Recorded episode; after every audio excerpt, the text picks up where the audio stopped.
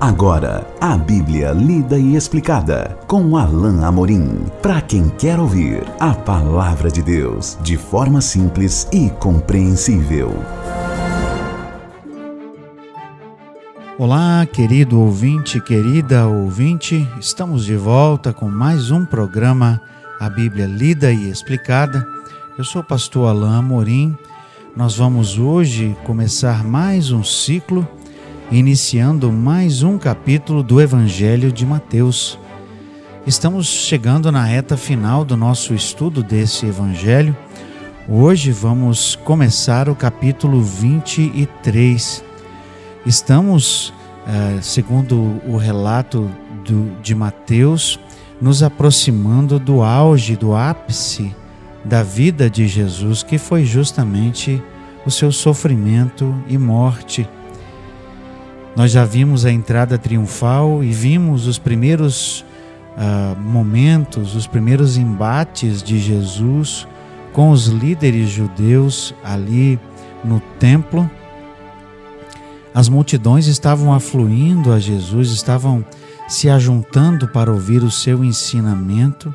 Jesus, claro, aproveitava essas oportunidades para trazer mais algum ensino, mais algum esclarecimento sobre a lei e, coincidentemente também, eh, por causa da atitude dos judeus, que em geral o rejeitavam, ou seja, aqueles líderes judeus, não todos os judeus, e certamente não todos os líderes, como nós veremos nesse capítulo de hoje, mas uma atitude geral dos líderes era de rejeição a judeus, ah, perdão, a Jesus. E por esse motivo, então, Jesus acabava é, entrando em algum tipo de embate, e nós vimos que foi esse o caso é, seguidamente, como descrito no capítulo 22. Nós tivemos quatro ocasiões de embates, o último trazido pelo próprio Jesus. E aparentemente, no final do capítulo 22, os judeus ou os principais líderes deixam ali a presença de Jesus e o deixam, como nós encontramos aqui no começo do capítulo 23, apenas com a multidão e os discípulos. Mas Jesus, no capítulo 23, inicia o que muitos estudiosos entendem como seu último grande discurso. É, em geral, os estudiosos separam os capítulos 24 e 25 para denotar esse discurso, mas Uh, seguindo o entendimento do, do autor que nós consultamos sempre, que é o Craig Blomberg, nós vamos, é, é, seguindo o seu entendimento, agrupar os capítulos 23, 24 e 25 como um grande pronúncio, um, um grande pronunciamento, pronunciamento perdão, de Jesus, ou seja, um grande juízo de Jesus sobre Israel ele começa com os líderes dos judeus, ou seja, um pronunciamento de juízo sobre a, a religião judaica como um todo, e depois ele vai estender esse juízo sobre a, a própria nação de Israel é, e o que é realmente boa parte do conteúdo do ensino no capítulo 24, mas que também tem uma aplicação ah, importante para a igreja, porque Jesus aqui faz uma distinção entre os líderes judeus e aqueles que seguiam a, a, doutrina e os ensinos dos escribas e fariseus e os discípulos de Jesus, ou seja, a igreja como um todo, aplicando-se também a nós, não é? Para trazer um alerta importante sobre a questão geral da, fa da falsa religiosidade e da verdadeira religião. Comecemos então no versículo uh, ah, 1 do capítulo 23, depois dessa longa introdução aqui. Vamos ler o texto. Então falou Jesus às multidões e aos seus discípulos. Na cadeira de Moisés se assentaram os escribas e fariseus. Fazei e guardai, pois, tudo quanto eles vos disserem, porém não os imiteis nas suas obras, porque dizem e não fazem, atam fardos pesados e difíceis de carregar e os põe sobre os ombros dos homens. Entretanto, eles mesmos nem com o dedo querem movê-los. Praticam, porém, todas as suas obras com o fim de serem vistos dos homens, pois alargam seus filactérios e alongam as suas franjas. Amam o primeiro lugar nos banquetes e as primeiras cadeiras nas sinagogas, as saudações nas praças e os serem chamados mestres pelos homens. Como de costume, nós vamos dividir essa primeira parte, que vai até o versículo 12, em duas partes. Vamos aqui ver então dos versículos 1 ao versículo 7. Jesus inicia com um alerta ah, acerca dos fariseus e escribas, que Jesus aqui agrupa como se fossem ah, um grupo só, mas na verdade são dois. Mas é um grupo só na mente de Jesus porque eles têm basicamente a mesma atitude farisaica, ou seja, de religiosidade falsa, que Jesus condena e quer aqui distinguir como realmente algo negativo.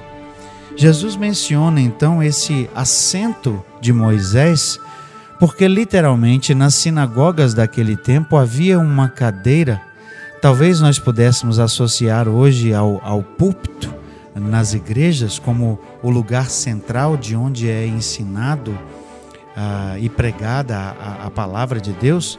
Naquele tempo havia uma cadeira que simbolizava justamente a, a cadeira de Moisés, ou seja, o lugar de ensino da palavra de Deus naquela época. Nessa cadeira, então, se sentavam é, justamente um escriba ou talvez um fariseu que compartilhava ali uma porção da Torá, da Bíblia, e explicava ah, o seu sentido. Por isso, Jesus faz essa referência à cadeira de Moisés. Logo em seguida, ele faz um alerta dizendo o seguinte: Fazei e guardai, pois, tudo quanto eles vos disserem, isso está no versículo 3, porém não os imiteis nas suas obras, porque dizem e não fazem. Alguns estudiosos entendem essa fala de Jesus como um tanto irônica, mas não necessariamente isso é, é o, o correto. Aqui nós podemos é, talvez fazer menção de um adágio, de um ditado popular que a gente conhece: faça o que eu digo, mas não faça o que eu faço. Na verdade, Jesus estava é, dizendo que era possível que se seguisse a orientação dos escribas e fariseus, enquanto essas orientações refletissem exatamente aquilo que a lei uh, efetivamente dissesse, ou seja, aquilo, aquilo que era um ensino genuíno da palavra de Deus poderia ser observado, poderia ser obedecido, mas Jesus alerta para o fato de que a conduta desses escribas e fariseus muitas vezes não era condizente com aquilo que eles ensinavam. E é justamente sobre isso que Jesus uh, fala a partir do verso 4, então.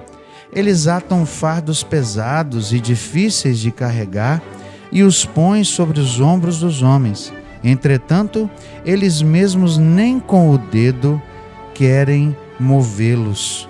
Verso 5 continua dizendo: Praticam, porém, todas as suas obras com o fim de serem vistos dos homens, pois alargam seus filactérios e alongam suas franjas amam o primeiro lugar nos banquetes e as primeiras cadeiras nas sinagogas, as, as saudações, perdão, nas praças e os serem chamados mestres pelos homens.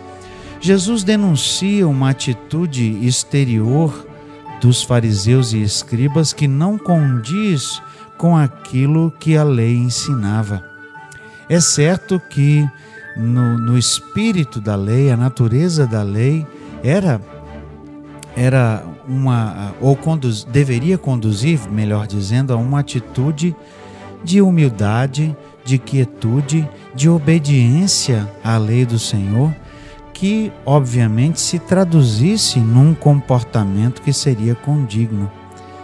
Graças a Deus, o apóstolo Paulo, eh, num, num direcionamento oposto daquilo que era a atitude dos fariseus e saduceus. Ah, Paulo sempre trouxe a doutrina, o ensino, aliada a uma prática condizente, como quem quisesse dizer, o comportamento de um cristão deve refletir o seu ensino. Porque é isso justamente que Jesus denuncia em relação aos fariseus e escribas. Eles não agiam de forma condigna com aquilo que ensinavam. Então, eles primeiro eh, atavam fardos, e aqui a gente pode lembrar uma alusão direta aqui ao que Jesus fala de si mesmo lá em Mateus 11, quando Jesus convida dizendo que o fardo dele é leve, é porque aquilo que Jesus estava requerendo era muito mais leve e, sobremodo, mais fácil de fazer. Jesus não estava impondo nenhum ensino, mas Jesus estava, ah, além disso, caminhando junto com seus discípulos e demonstrando como se praticava tudo aquilo que ele estava ensinando. Havia uma grande distintiva no ensino de Jesus, justamente por isso, porque Jesus, além de ensinar, estava também praticando aquilo que ele ensinava. Diferente dos saduceus e fariseus aqui, perdão, dos escribas e fariseus, porque eles demandavam muito do povo, mas eles mesmos, como diz Jesus aqui, não se esforçavam por fazer a, aquilo que ensinavam. Nós veremos nesse capítulo 23, à medida que formos avançando aqui no nosso estudo, em que sentido Jesus estava mencionando isso, porque Jesus dará vários exemplos e vai trazer um pronunciamento de juízo duro e sério sobre os escribas e fariseus. Mas aqui Jesus começa denunciando a sua atitude, porque os fariseus, como diz aqui a partir do verso no verso 4, eles, é, eles não, não, não, nem com o dedo queriam fazer essas obras, não é?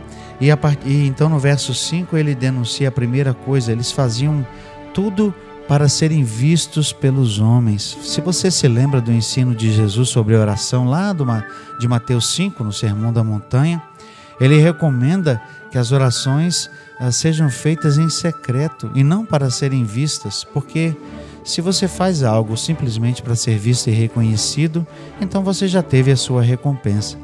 Pois era isso mesmo que os fariseus faziam. Eles faziam tudo para ser vistos pelos homens.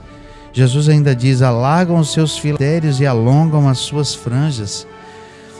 É, numa interpretação muito estrita e literal de alguns textos do, do Velho Testamento, eles usavam o filactério, que era uma espécie de, de caixa feita de, de, de pele dura, uh, ressecada, né, de animal, eles colocavam sobre a cabeça e nessas caixas pequenas eles colocavam pequenas porções do Velho Testamento, uh, como se eles quisessem dizer: Nós estamos colocando sobre a nossa cabeça para colocar bem perto da nossa mente, da nossa memória, a palavra de Deus.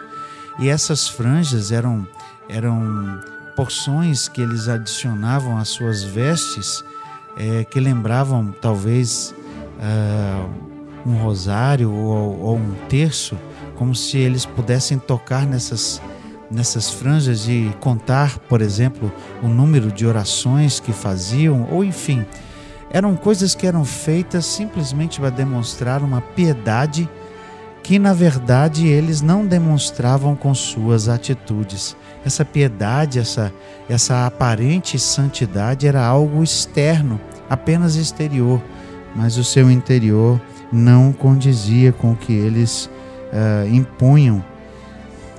Eles amavam os primeiros lugares nos banquetes, eles gostavam de chamar a atenção, de, de serem os principais convidados nas festas, nos casamentos, não é?